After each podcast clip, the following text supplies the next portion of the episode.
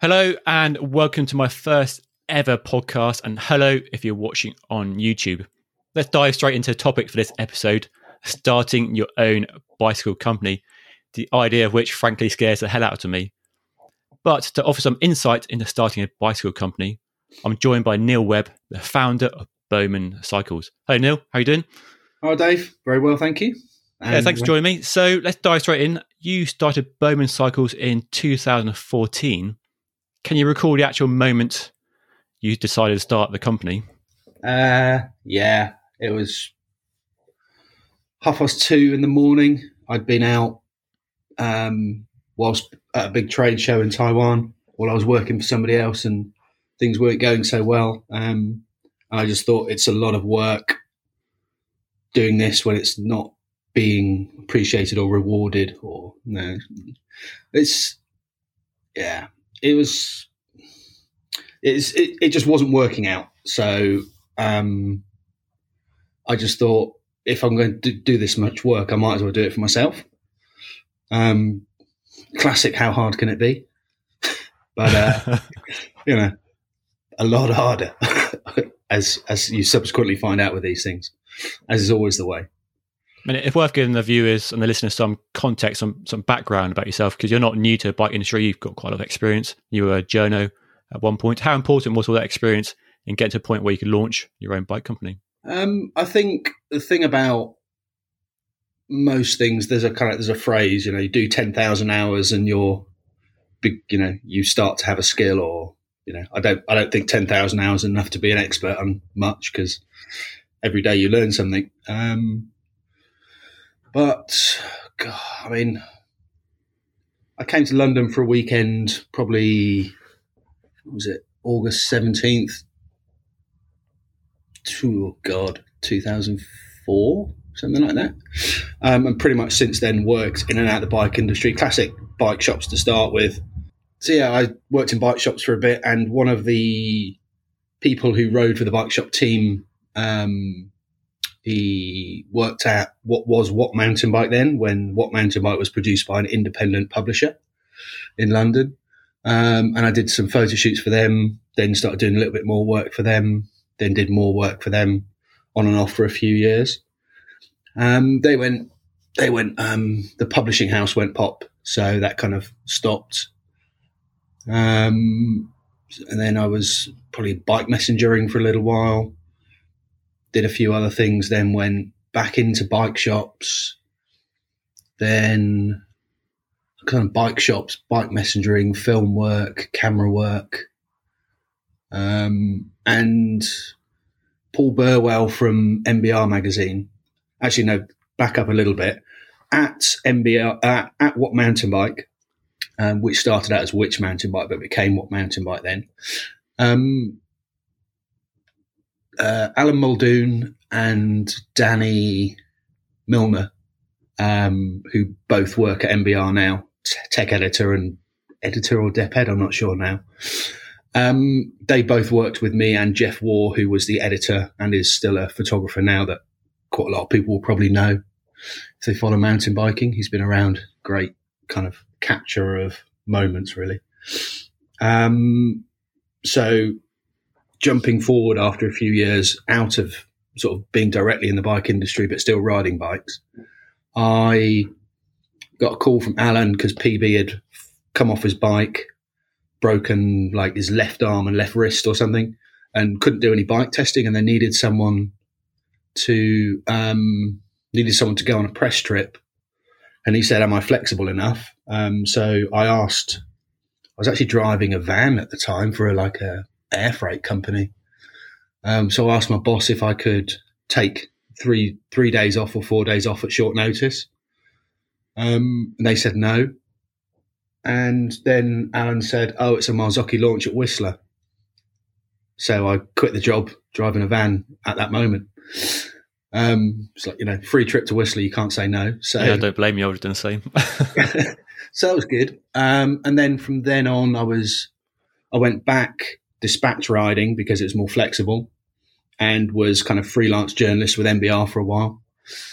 Um, and then while I was at MBR, I started also because I was always into road riding and road racing, but didn't really work that much.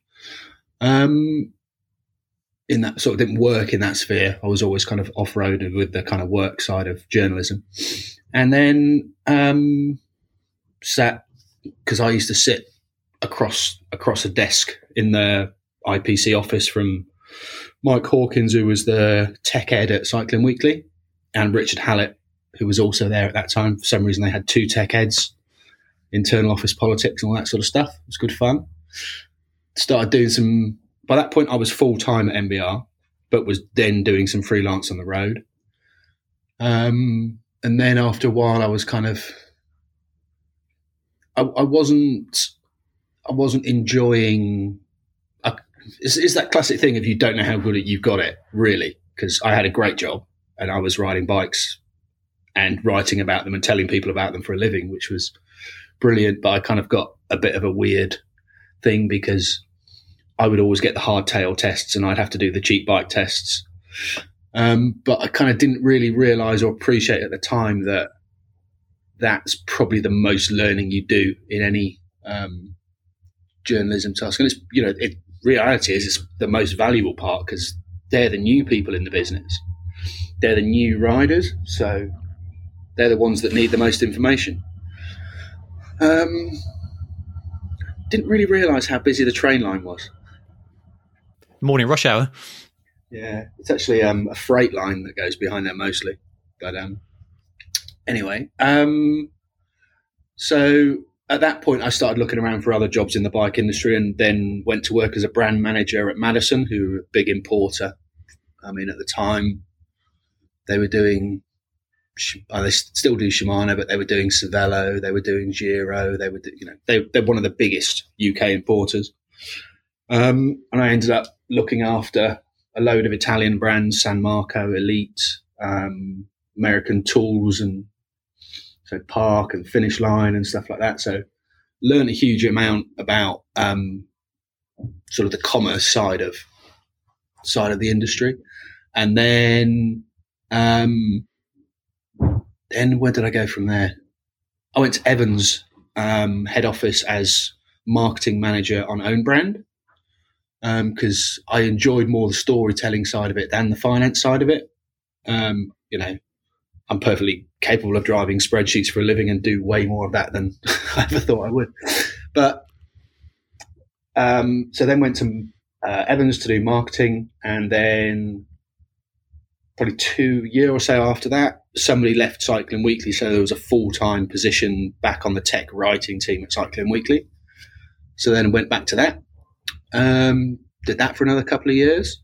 Um, but while I was there, I would always I'd always done a lot of photography as well as the writing as kind of a freelance photographer. Um, I've always liked graphic design, um, so I always used to speak to speak to the designers and speak to the photo um, researchers at the mag, so understood how how it worked more. And as a tech writer, all you should be doing is creating the words and sending them in, and that's it. But I just got as as interested in the kind of project managing. So if you had a big a big project like you know clothing winter clothing special, you know like 16 page pull out in the magazine you're effectively it's just like a big project where you kind of create shot lists, you create design ideas, you work with all the different teams. Um, so I kind of took a bit of a like an overview on that stuff as well as doing the writing and as well as kind of being involved in the photos and art directing photo shoots and that sort of stuff. Um, and then I randomly, I was on a plane to Mallorca with my wife, just going on holiday, nothing to do with cycling, but I had my bike because you do. Um, and a chap sat next to me on a plane um, reading Pro Cycling magazine. So you get talking.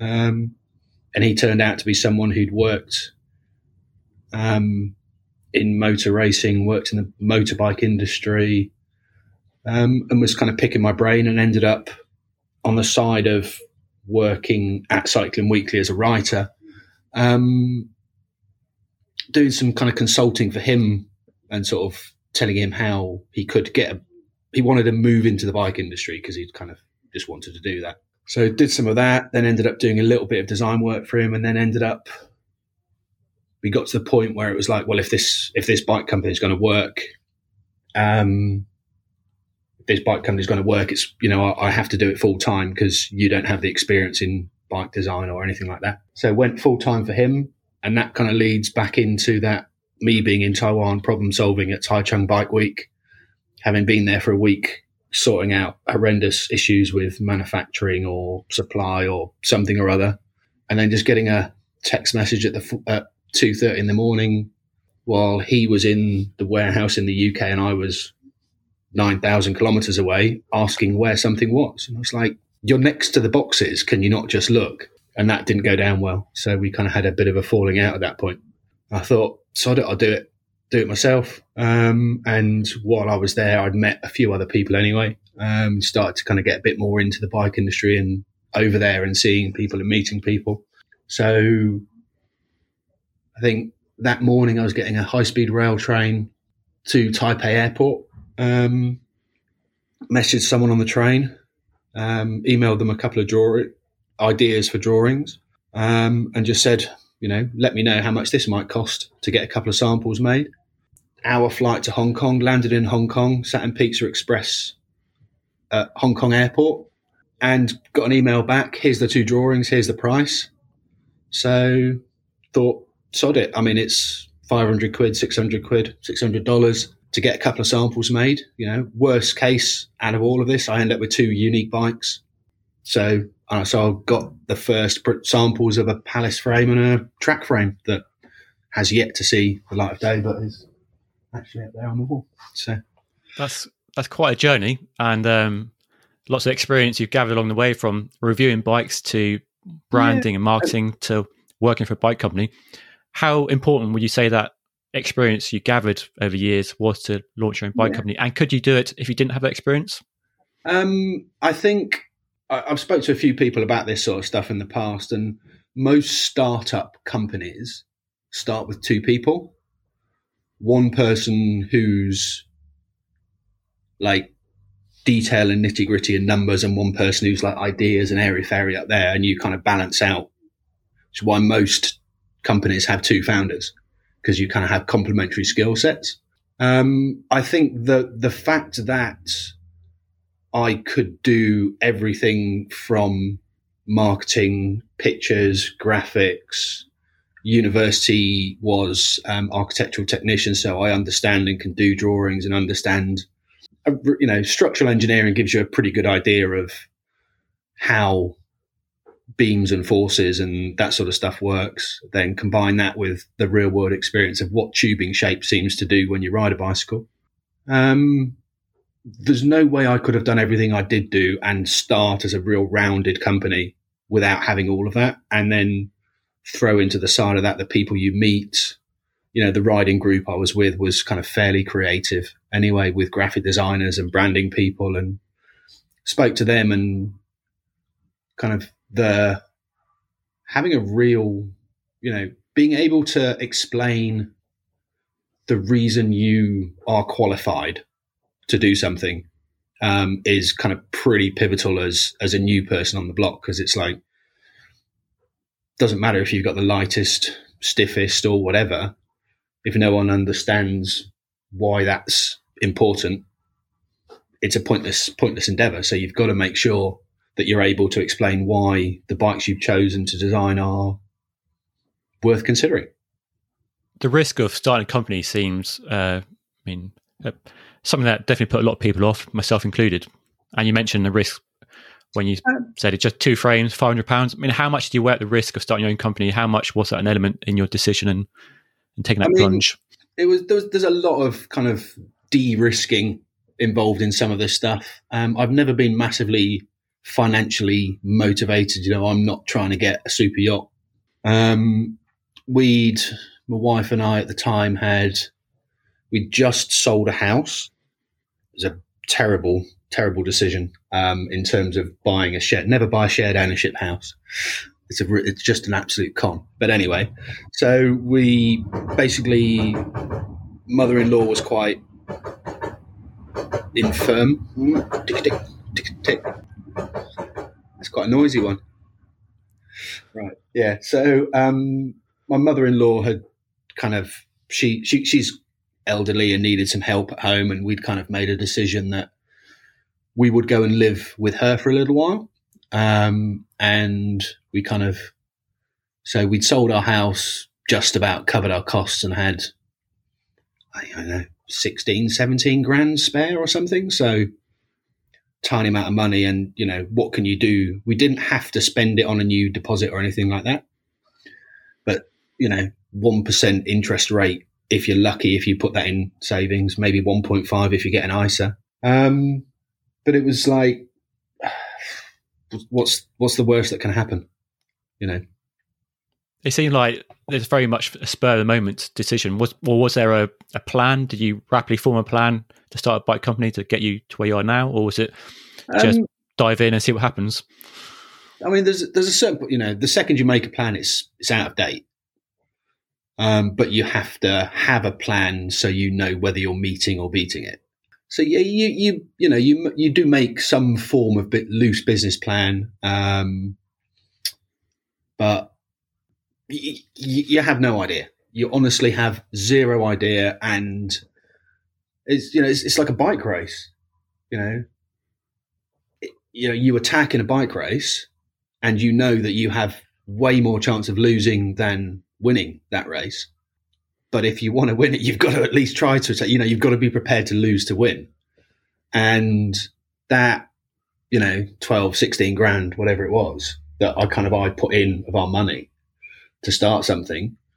Um, I was also, you know, at home looking after a mother-in-law, working from home. So it was kind of this thing of we either pay someone to work there and I earn some money, or while I'm doing this, something else. While I was starting the company for the first year, I was also still freelance journalism, so I still had a little bit of money coming in. So it's you know it's just like those balancing things and kind of our personal situation in terms of we needed someone to be at home to do lunch and medication and all that sort of stuff for kind of family. It, it just worked. Um, so there's a bunch of circumstances, and throw in the fact that because I could do the graphic design, I could do the photography, I could do the drawings, I could do this, I could do that, and I had good partners in Taiwan. You know what? Yes, it's. I mean, it's it's a huge risk, but you know, if it goes wrong, no one's dying. And were friends and family supportive of this uh, risk uh, you're taking, or they put barriers against it, or? Um, it's a lot of money, isn't it? I mean, I know it's only money, but it's still a lot of cash. It's a lot of cash, but it's not enough cash that you can do that much with it. It's it's enough cash that you can fritter it away on absolutely nothing. It's only, you know, four, five, five or six nice holidays over two or three years. Uh, at the end of it, you've got nothing apart from a few memories. So we could have, you know, got a nicer greenhouse. We could have put an extra couple of beds, raised beds in the garden. We could have done the bathroom with a bit more, whatever. But if we'd have done that, we wouldn't have had somebody at home looking after a mother-in-law. Wouldn't have had, wouldn't have had somebody at home to be cooking. It it, it kind of all balanced out. And my my situation was that we were in the situation where I didn't need to earn a huge amount of money because my value in our kind of personal situation was that um, I, w- I was doing that as well as running a company. Um, and yeah, it, it, it's a it's an absolutely petrifying, massive risk because the reality is it's probably not going to work out. But so what? Well, if you you know if you don't, nothing's a mistake until you do it a second time. Nothing, you know, and you can't try anything. You know, you could buy a new car and it be the wrong car. You could do anything and it's like it's a waste of money. But is it a waste of money if you've learned something? Me leaving the bike industry and going to work for somebody who's got no experience in the bike, me leaving a bike magazine with a good, well paid job that I really enjoyed and was great fun to start my own company with somebody else previously was a massive risk.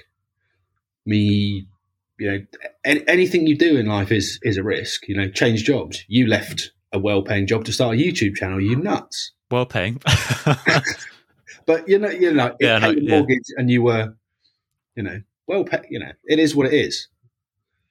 Yeah, So yeah. you, No, I- you, you took that risk. That's that's nut to me. That's that's nuts because I know how hard YouTube can be. Yeah, I guess it comes down to experience in that field, isn't it? And you Hmm. assess the risk based on that experience. So Yeah. you've taken a plunge, you put all your life savings to a bicycle brand. Let's talk about Bowman Cycles a brand. And I mean, was that a fully formed idea in your head when you had that idea at 230? Or how much market research was there? And, Um, you've got lots of experience in road and mountain bike, but you focus on a road uh, range to start with. Yeah, I, I think I knew knew. I mean, the reality is you were there when I took the first two, some of the first samples out of a box, and we rode them around Crystal Palace Park, some cross frames, and it was just like, I think these are going to be what right, and then we rode them, and it was like, yeah, these are really good, and that, you know, that had happened once before with the Palace first Palace prototype frame, um, and it was, it's just one of those things you you think you have enough of an idea that you can make a bike that's going to be good. And I'm sure you, as somebody who tests bikes, would like to take the front end of this and the rear end of that with a cable routing of that, with this, of that, and be like, that would be the perfect bike. Why doesn't someone make it? So I was the person who made it. The, the, the classic, you know, all these modern clothing companies. Why did you start a clothing company? oh well i you know i went round the shops and i couldn't find any clothing that i wanted to buy so i made my own and that's how x started it, it's the same you know a most successful businesses come out of identifying a problem and presenting a solution and then you know the solution is this you know so And you had a very fortunate position where you, you had a job where you review bikes for a living. So you rode more bikes than the average uh, cyclist. That must have been fairly important in influencing your direction of the bike brand in terms of geometry, design, um, look. I, I think I I knew the sort of bikes I enjoyed riding, and that was mountain bike and road bikes. Um, and I knew there were a lot of people that liked the same thing because at MBR, when you did Trail Bike of the Year, it wasn't that we chose a bike that nobody else liked. It's like you learn, you you learn what it is that's like the absolute essence of cycling, and it's just grinning. You're like mountain bike, you get to the bottom of the run, and you're just like, oh, did you did you do that? That was that. All this sort of stuff. And on a road bike, that can be a descent, it can be a corner, it can be racing your mates round something, and you're just laughing at each other, and that that like at the core playfulness, that fun, that smile, that all that sort of stuff. That's what if a bike had that, no matter what sort of bike it was, it was always a good bike. And I sort of over time through that experience, you slowly kind of coalesce that all into an idea of what those things are. So I knew that if I was going to make a, a racy bike, a performance bike, it would be it would have X, Y, and Z in it. If I was going to make an endurance bike, I didn't want this, I wanted this. Um, so I was pretty confident that those basics would work based on the experience of testing all those other things and understanding what it is. So I knew the sort of bikes I wanted to make, but in terms of was the brand coherent to start with or anything else, not at all. And that was uh, a good friend of mine, Andy Robinson, who's a is a someone I rode with. Um, you know, the classic. You know, that was the group of people that were all in a cycling club together, like left because they only ever rode with the same four or five people, and that becomes a new cycling group. So we had this cycling group of friends, and some I was saying before, some creatives, a tailor, a graphic designer. So you know, you hang around with the same sort of creative minds. Um, and I sat down with Andy, and he was like, "We all know that you will make good bikes because you're the person in the group that we always ask what to buy because you've clearly got the experience. But why? You know, he was forcing me to ask why would I? Why was I doing it? Why would anyone else who doesn't know you do that? And so we kind of drilled it down, and it was it was like my road riding started when I moved to London and couldn't go mountain biking, really. So, and all of the lanes you go out and you learn, and all of that information, and the races you go to, and the places you go, and the emotions you get when you know, you've lived in the same place as me a while ago, and you know, you leave London, you go out on Layhams, and you get around that corner, and you turn the corner just as you get towards the top of Bedlestead, and that opens out, and you get the valley down the side, and it's that corner is one of those places where you just ah, you relax. And everybody has places on the routes. It's like it can be the first time you feel in the countryside. It can be the final final bit of lanes before you get home, whatever it is. But everyone has places on their local regular routes that make them feel at home. Um, and we kind of, as Andy and I were talking, this sense of home and place, and that being the kind of very essence of where all my cycling knowledge and experience coalesces. That's a noisy one. yeah, I think that's gravel going to the uh, aggregate aggregate mine by the river. It's worth most just letting viewers and listeners know where you're based to explain the trains rumbling past oh, yeah, every. So basically, we're we're based in yeah we're we're based in South London um, in a place called Brockley, which is between Lewisham and Peckham, um, and anyone in London will know that South London is riddled with. Train going the other way now. Every, South London is riddled with kind of suburban train lines, and um, we we're on the Lewisham Loop, which was an old bit of railway that is now reopened because it feeds like a gravel and aggregate place um, out on the island, uh, down by sort of down towards Greenwich. So these roads you're talking about are down to Kent for people not familiar with the area. Yes. Yeah, Um, it sounds like the the roads and the way you ride have shaped the bike you've created. But yeah. how confident were you that the bike you created in your style and your mold almost would have a, a wider appeal? Like, Have people would actually want to buy your bikes that you've designed to your taste? some of that sort i guess some of that's based on um, when you t- when you do bike reviews in magazines or on websites if a bike wins if, if a bike wins a group test and that group test has been com- sort of has had five or six other people in it testing the bikes with you you've already got like an opinion that's based on a lot of experience. And also then you see other magazines reach the same conclusions. And then you have readers and people in bike shops talking about stuff. They you you, slowly realize that you do know what you're talking about. And there's a lot of people who want the same thing out of bikes. You know there are out obviously there are outliers. Um, some people are obsessed about weight. Some people are obsessed about stiffness. Some people are obsessed about the strangest things. Um, but i'm not. I want i want bikes that make you smile. Because to me that's the most important thing. You've got to remember that we're just playing. You know we're 99% of people who buy bikes are not trying to get the nth watt to beat somebody to whatever it's just not what we're riding bikes for. We might pretend that we are, but we're not. It's not. It's not the be all and end all. It doesn't actually matter if that person beats you up the hill. You're still going to enjoy the riding. Um, so that at the centre of it, the enjoyment of cycling is kind of. It, it's a pretty. It's a pretty universal thing, I think, um, and I've got a reasonable amount of confidence that if you if if bikes are fun to ride, people enjoy riding them and will enjoy it if they buy one. So the company's taking shape. The the bikes have been designed. Can you tell us more about the, the process from that original idea sketch to actually having a frame in your hands? And I mean, because your frames aren't made locally; they're made in Asia, so that must be a challenge in itself. Like knowing where to get frames made, who do you speak to? I mean, you can't just pop around a corner to Yeah. get a frame made. So that must be a quite a Bag, bag Challenge. sketch to, to frame. Um, I mean, there's a there's a number of different ways of doing it. If you have a background in bloody hell. Anyway, um, th- yeah, there are a number of ways of doing it.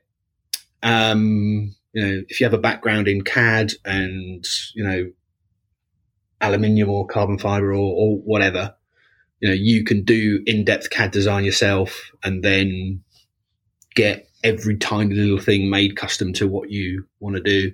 Um, or you kind of, uh, I'm trying to work out how to, how to frame it. As, as we kind of alluded to earlier, there's a, there's a, there's some very, very basic things which you know will make a bike handle well, which could be as simple as, you know, bottom bracket here, stack and reach here for this size, or bottom bracket height and fork jump, sort of fork handling geometry are the kind of key and weight distribution. And if it's you, you kind of start with well, what am I, what am I doing? You go back to first principles of I want to make a really playful fast bike. Right. What are the key things that are going to be there? And it's, as we're saying, bottom bracket height, weight distribution front and rear, and the front end handling, which is head angle and fork rake and trail and all those into the weeds over there. Um, and conversely, if you want to make an endurance bike, it's got to be a little bit this and a little bit that, varying those varying those same things. So you work out how to join those bits together, and through experience, you know that basic cross ovalization of a tube. So that way at one end and that way at the other will stop that one going up and down as much and that one there. And you get the perfect balance of lateral rigidity and vertical compliance, right? Those early journalistic ways are always there. But the, the fundamentals of that cliched phrase are right, you want a bike to not bend that way so it goes in a straight line, but to move up and down that way so it doesn't beat you up.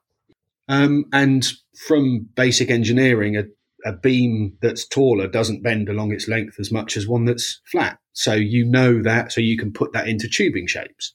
So if you've got the basic geometry right and you want the rear axle to move up and down as much as you can, but not move too much side to side, you know that a structure that joins the two things together has to be a certain shape. So at that point, you've got your basics, and then you will go to your manufacturing partner in Taiwan and say, you know, here's a basic thing. If we had round tubes, it would be this.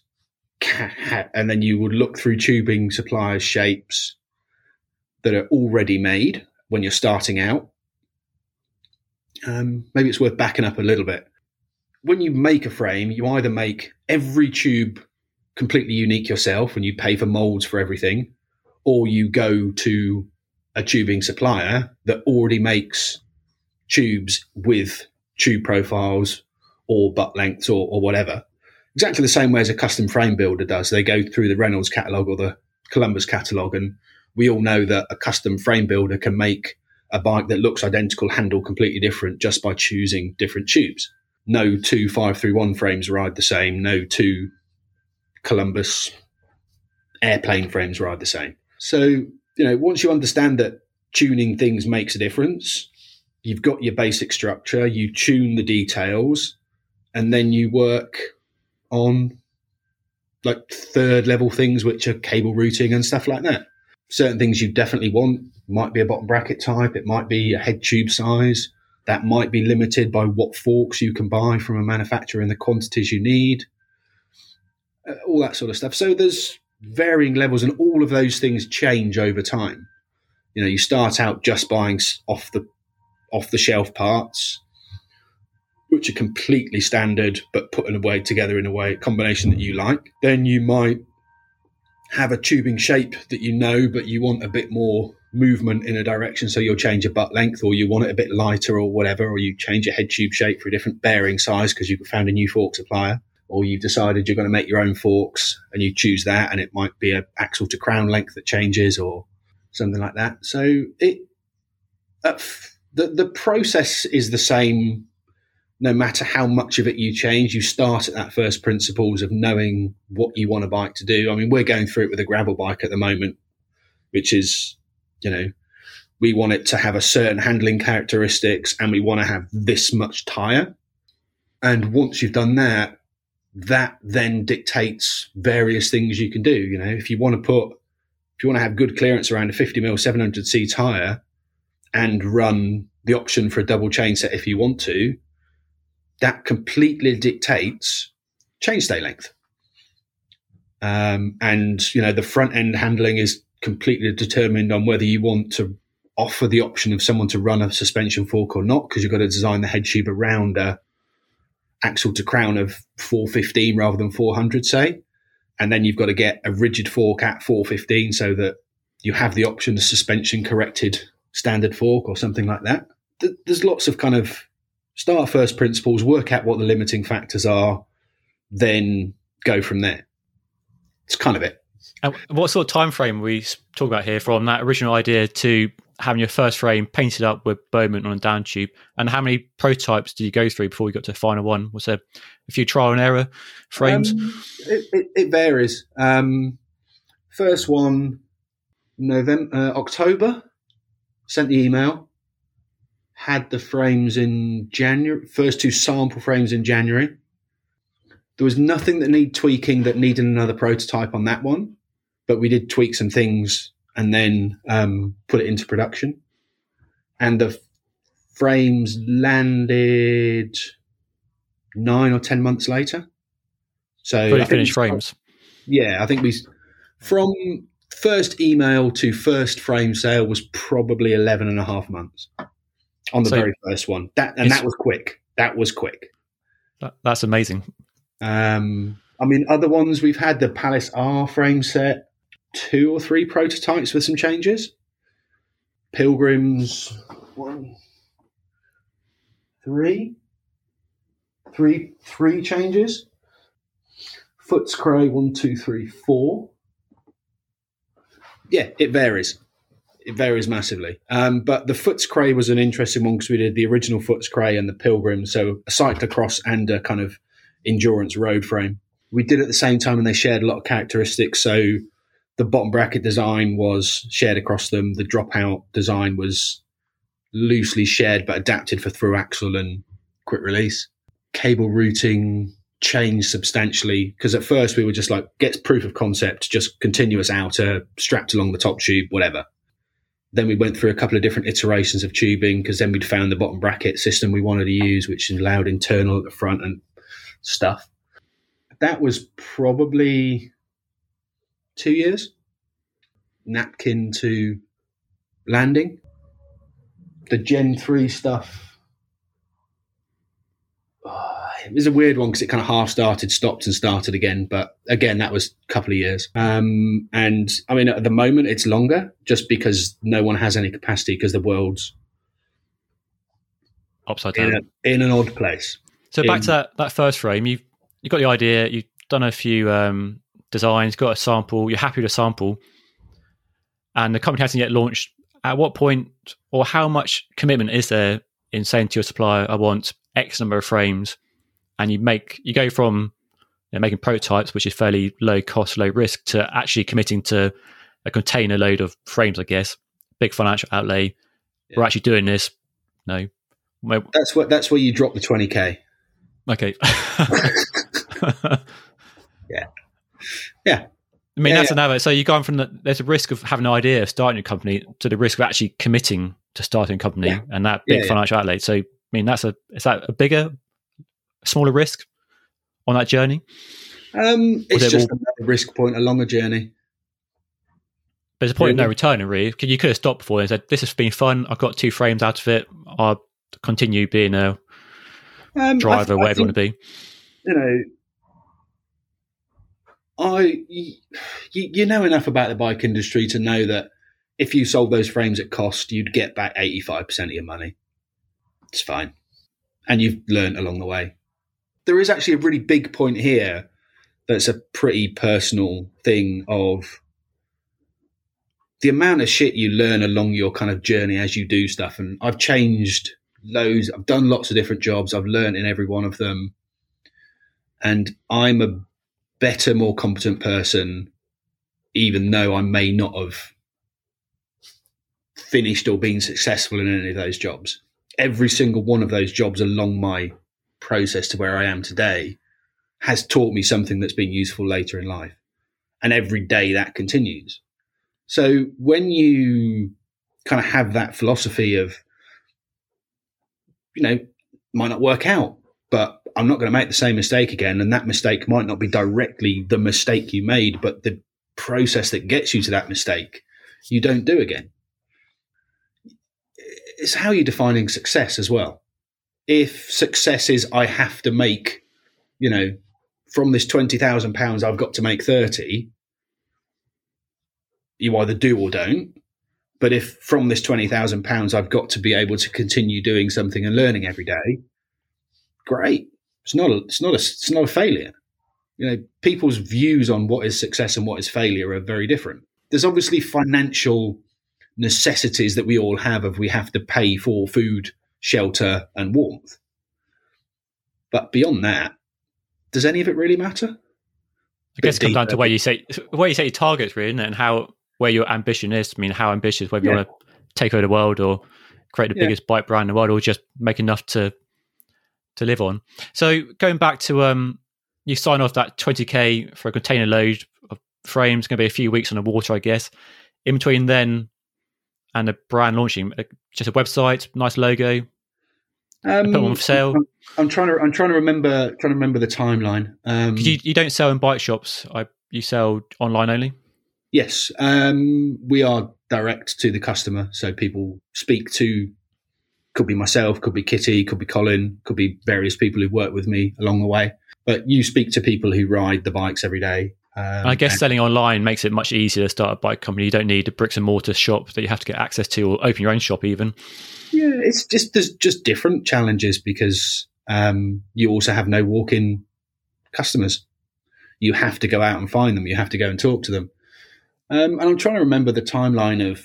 I think it would have been around March time that that's when you make the commitment of pay your deposit. You know, the reality is you've spent all 20 at that point, even though you haven't actually spent it. You haven't given it to anyone yet, but you've spent it because, you know, what are you going to do? Give 10 away, 50% up front or whatever, and just have nothing? You're not going to do that. So you've spent the 20K there. So you then, it's like, right, let's get the Instagram working. Let's get this working. Let's start talking about stuff. Chat to people you know in the bike industry. Let them know you're doing stuff, and wait for them to be made. Um, but yeah, it's you know you've got photography because you've had your samples, and if you're sensible and you can take your own photos, you can set up a website. I mean, it it, it does sound silly of like, yeah, well, you know, you just take your take your studio photography and create the website and create your e-commerce setup. And but that's when it comes down to all the other experience you know and it's like you know what price you know what sort of bike you're making because it's an aluminium race frame so it's it's going to be similar to a CAAD so you're pricing you know what the market price is. It's where the finance experience kind of commercial experience comes in. We don't have the cachet of cannondale so maybe you put it a little bit lower but not you know, I know it's a better frame than a Ribble Winter frame, one of the old blue aluminium frames. Um, I know it's made of something more than that. I know it's going to be a better frame. It's going to ride better than that. So the price has to reflect that for market kind of position, if you like. So you know what it is going to sell for, and you know what you pay. The difference gives you what you're going to make. So you know if you sell 50 of them, you're going to make this much money. Um, and then you kind of just finger in the air, pie in the sky idea. Right, well, maybe we'll sell 200 frames a year.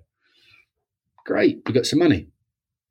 And then you start speaking to people and working out, well, how do you grow a business? And that becomes a whole other side of things cash at hand and cash flow and projections and all of that sort of stuff. So I kind of gone off a bit on a tangent there. Uh, but when that container first arrived with all your frames, you must have been like immensely proud of what you achieved. But then another fear kind of risk like you all yeah. your frames I need to sell them now. So the pressure is on to yeah. to turn around and get customers for them and yeah I could have built a rather large clay based outhouse. I guess uh, you were still working from home at this point or had you set up an yeah, office and a distribution no, set up by the I mean I'd, I'd spent like four or five grand converting mother-in-law's garage into a proper office. So it was a, a real real insulated room with internet and all that sort of stuff. Um, so I had that. I'd committed to a storage unit for that sort of stuff. I'd spent the money on the thing, so yeah, it was it was we need to sell these. Um, and you know, I'd had a few friends who'd said, "Oh, when they come, I'll buy one," or "Here's some money, send me the frame when it arrives." You know, I think I'd had three people either pay or commit to buying one before their container landed, and I have such a strong memory of being sort of sat in the garage, as it was always called. So sat in the office, like one evening at like eight o'clock at night, just sitting there going, "Oh, jeez." you know, no one's bought one yet. What's wrong? What I made them. You know, they say if you make them, they will come. But you know, and you you know you have conversations with people via the internet, um, either direct messages or emails or whatever. And you're doing everything yourself, so you're so deep in it, you know every detail, and you know all the people you're talking to by name. And nothing was happening. I mean, it'd probably only been three or four weeks or something, but by that point, you're still, what am I going to do? Maybe it wasn't even that. Long. Anyway, it was a smallish amount of time in the grand scheme of things. And I remember just like you get the ping of an email and it was a sale from someone I'd never heard of, never spoken to, just completely random stranger off of the internet who'd bought a frame, liked what he saw and bought a frame. I remember running into the house going, we sold one, we sold one. and, you know, I still have that memory of the first actual customer who believed in it enough purely from what was said and what was, you know, all, some of the backstory was on the internet of kind of my personal experience and all the rest of it. So it was like, that was like a very gratifying moment. It must have been Um, huge for your confidence as well to know that somebody, a random person on the internet, bought a frame. I don't Yeah. know if one person would buy a frame, then there's surely more people out there. So you, and then and then I think at that point it also it was like I think I'd got one to Cycling Weekly because ex colleagues they said we'll you know we're happy to support you just in terms of if you get us a frame we'll test it. You know we're not going to give you any special treatment if we don't like it we're going to tell you. Um, so I got one there and I got one to Road CC um, Cycling Weekly got eight or nine out of ten and I think um, and then Road CC like that was in the road cycling weekly was probably in the no, no october november time and we saw a little bit of kind of traction from that. Um, and then road cc Stu Kerton 10 out of 10 his first ever 10 out of 10 review and it was the most glowing review we could possibly have ever hoped for that subsequently went on to win frame set of the year kind of in the january and then at that point we sold out in four days wow. I mean, we didn't have all, all of them left at that point, but you know, it was like, oh shit, we've sold out. Now what do we do? We've got all this demand and nothing to fulfill for, you know, four months because that's how long it takes to make and do all the rest of it. Because at that point, you normally, if you're making something, you kind of plan how many you're going to sell and you put a forward order in place to make sure you get stock about when they run out, so you don't hold millions of stock, all, all the rest of it. Um, but at that point, it was such a like trickle of sales and then like that. It was just like you can't you can't plan for that sort of stuff. So we then had a supply and demand situation, um, which has been kind of the story of Bowman, really, of you know doing all right actually. Oh my god, we've got an amazing review. It's all gone. How are we going to fulfill the demand? And on and on, and you kind of get these jumps in stuff. You know, the first Pilgrims got really good reviews. The Palace got really good reviews. Palace R got really good reviews. Pilgrims Disc got good reviews. So on and so on. And then you get these step jumps. And you know, if you're if you're if you're trying to bootstrap a company yourself, you know, we haven't had you know millions of pounds worth of investment or anything else. It's been done kind of orga- organically with little bits of money here and there. And we've had other people come in subsequently and, and help out, but it's never it's, it's never big money in by any stretch of anyone's imagination. So you're always fighting that kind of growth potential versus ability for, to fulfill it. When you sold that first batch of frames off the back of that good review, did you give yourself a moment to kind of reflect on what you've achieved in quite a short amount of time from that idea in Taipei no. to Not in the slightest. You never. you ne- that, that's that's the thing about running your own company, and I'm sure a lot of people will be aware of it. You don't pat yourself on the back enough because you're Okay, yeah. so busy either firefighting upsides or downsides all day every day that you know, I, I, I feel this when when I go riding. You'll kind of, oh, you've you know met someone I haven't seen for three or four months on the weekend, and he was like, "Oh, how's it going?" And like my mind is instantly to the problems you're solving in the moment, rather than being like, "Yeah, we've got like four, we've got you know, 100 of these arriving next week, and we've got 100 of these arriving next week, and all these have sold out, and we've, you know, we're sold out of these many sizes till this month, and yeah, we've sold X amount of complete bikes now, and you know, but you're so you just don't give yourself enough time to think. Actually, yeah, we're doing all right. I mean, we've kind of ridden out a pandemic, we've ridden out a fair few supply chain issues of a small company, and we've got nice offices, and you know, we've got staff and people out. You know, there's there's thousands of Bowmans out there that people love being ridden, and I still get a little grin whenever I see them. It's great. But no, you don't give yourself anywhere near enough of a pat on the back because you're too busy fighting the problems that the good the good sales uh, bring on. So here we are, what seven years after you launched in your second office. I believe you've moved to a nice new office the offside office? Depends if you if you class the first kind the of garage office as one. The garage was where it started, so garage and storage unit. Then we moved. All bike companies start in garages, don't they?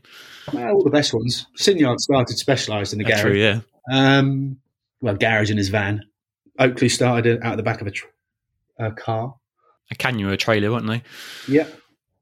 So, office, Hither Green, Brockley, Brockley 2.0, fourth office. So tell me, what's what's harder, starting a bike company or running a bike company? Oh, running a bike company. Starting a bike company is one decision, done. Running a bike company is a million decisions every day, all of which are wrong in some way. And how much does you being a, a passionate cyclist um, ensure you you wake up every day and make coffee and go to the office and try and sell bikes and make new bikes? Is that is that key to running a, a company like yours? Could a non cyclist run a company like yours? I think nobody works in the bike industry for the money. Anybody who runs their own company, anyone who runs their own company has to love the thing they're doing, or at least part of it, to be able to put up with the stuff they hate doing. Especially when you start out, because you're doing so much, you're not you're not making the most of your strengths. I mean, I my strength isn't necessarily the running of a company. It isn't necessarily the minutiae of doing this or that or the other. I know what my strengths are. So I don't get to do that all the time, which if you're in a bigger company, you can have more specialisms. But the passion for, you know, I don't have a boss particularly. I have people I'm responsible to and for. Um, but I don't have a boss who's telling me I have to be here or do this at this time or this time. I just I have to do it because I tell myself I do. Um, but if you didn't love it, it's not worth it. It's not worth the stress and the aggravation of running a small company if you don't enjoy doing it. And also the rewards you get are directly from the kind of the passion side of what you're doing. I like helping people either learn more about cycling or learn more about bikes. And I enjoy riding. I get to do that. Both of those things, nowhere near as much as I'd like because it's a small company and I've got lots of other stuff to do. Um, I like taking photos. I like doing graphic design. I like creative stuff. I like writing. I don't get to do that anymore. Anymore. I get to do enough of it that makes it worthwhile um, to put up with the other stuff that you wouldn't like to do if you had enough money and time to pay someone else to do the rubbish stuff. You know. So yeah, it's definitely helps that it's a passion, and I don't think anybody in many businesses who start themselves and are growing like themselves um, would try and do it without that. And knowing what you know now, would you start a company again? I mean, yeah. any what you learned, the, the risks you've taken, the mistakes you made, the skills you learned, would any of that change your mind if you went back seven years and did it no, again? it wouldn't. It wouldn't. There's no way it would stop me doing it. It would change huge amount of what I would do, but that goes straight back to like the f- very first thing we talked about. It's like all of those things I did where shit went bad, you know, stuff goes wrong in life, stuff goes wrong. And you learn from it, and that's cool. You know, there's no such thing. You, you, it's not a mistake until you do it the second time. It's not. It's learning, you know. And people who think they have to get it right all the time never do anything. You know, you wouldn't have started a YouTube channel if you thought, well, I have to get 10,000 subs within the first month and I've got to get X amount of hours of viewing or whatever. You were like, well, yeah, yeah. see what happens. Right? Yeah. Yeah, no. What would you say the, the biggest mistakes you've made are and what are the biggest lessons you've learned along throughout this process? Biggest mistake is presuming people know what you mean. So many times. I mean, and some of that comes down to poor communication. And some of that comes down to completely misunderstanding different cultures and languages. Okay.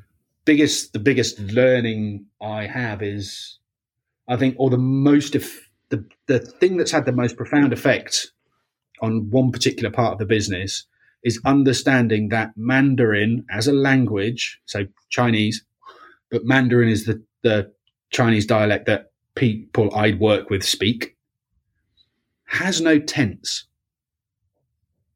There is no past, present, or future tense. There just is. So the very idea of an if this, then that, it's not that they don't understand it, it's that it cannot exist.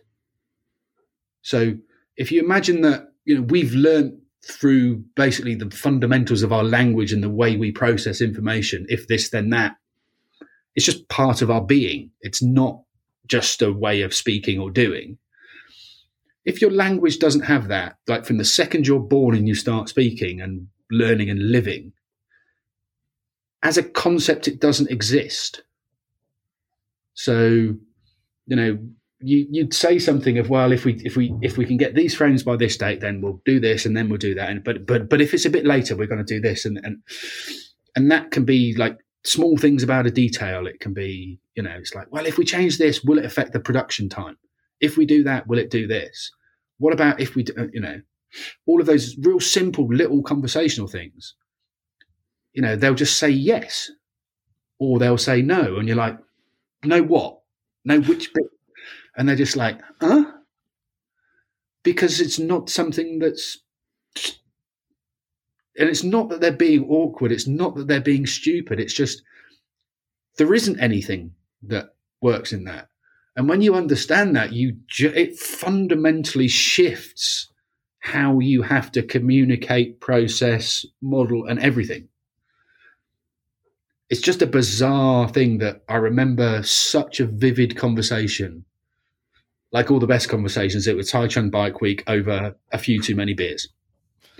But it was just one of those things that someone who'd been there 15 years was like, oh, you know, well, the first, the best thing I ever learned here. And like, oh, it all makes sense. so that was definitely the biggest thing.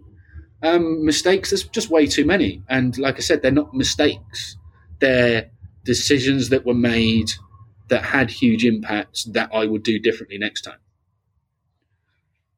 So no major setbacks oh, along the way. Setbacks all the time. But none know, of that, that deterred you from your mission to create a bike brand. Um, nothing's. I mean, we've been, you know, you're scrabbling up the cliff because you've been kicked off it. At huge amounts of times, things can come made with the wrong thing, or they paint the frame the wrong color because they've misunderstood something. Now we had frames that we'd ordered.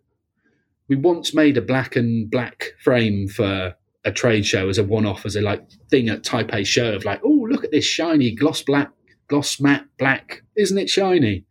Look at what we can do. And then we ordered some more black and jade frames as we always do. Another order, da da da, and they turned up wrong color.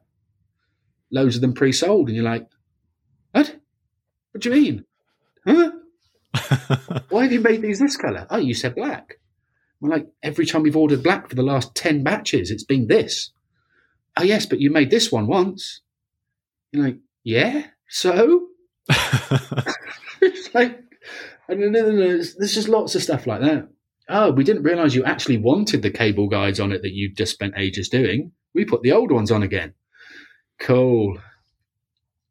You so know. if somebody watching or listening to this and thinking about starting a bike company, would you advise them to do it or or try and put them off? Um, if they've got an idea they think is good, go for it. Why not? You know, if you've got the money, you don't need much, but depends what it is. If you want to make a brand new carbon fiber TT bike that's going to change the world, you probably need quite a lot of money because carbon fiber molds are expensive, Mm. and you've got to know really be sure what you want. And re- you know, there's, there's so many things if you go down that route. Um, but yeah, it's it's like any start start anything. Just you've got to go to first principles and be clear of what you're trying to achieve. Just Ride Bikes wants to help people ride better bikes, right?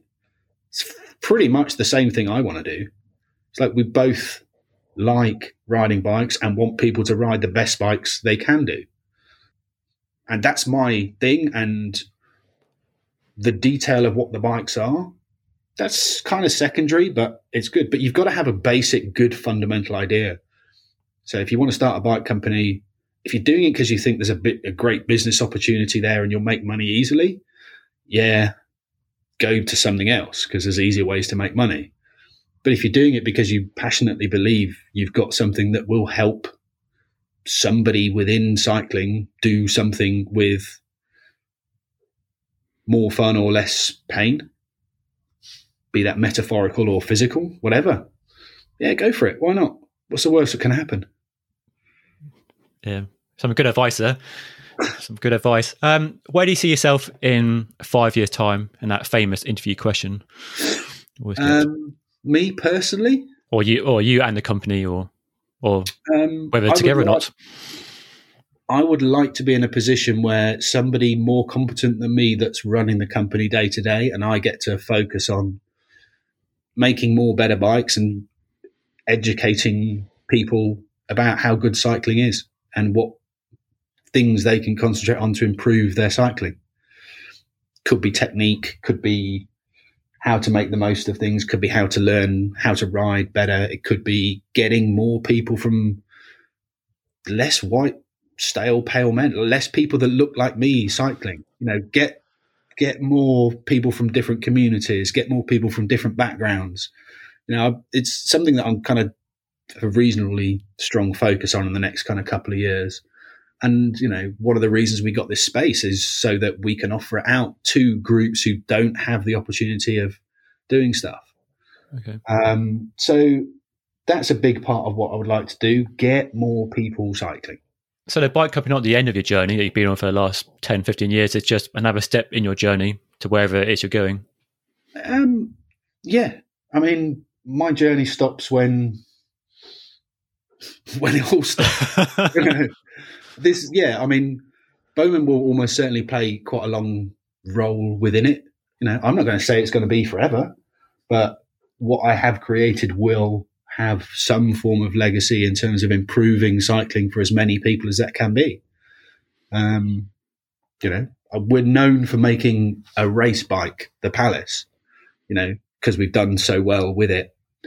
But the reality is, we make a bike that's good for racing because it's fun, um, and all our other bikes are fun, and cycling is fun, and I want more people to have fun. And wherever I am in five years' time, I might well be having fun with a nice little place in Mallorca that I live in six months of the year and do load of marketing and product design while I'm there. I might be here. I might still be in the you know unit 39 doing this, chatting to people about bikes every day.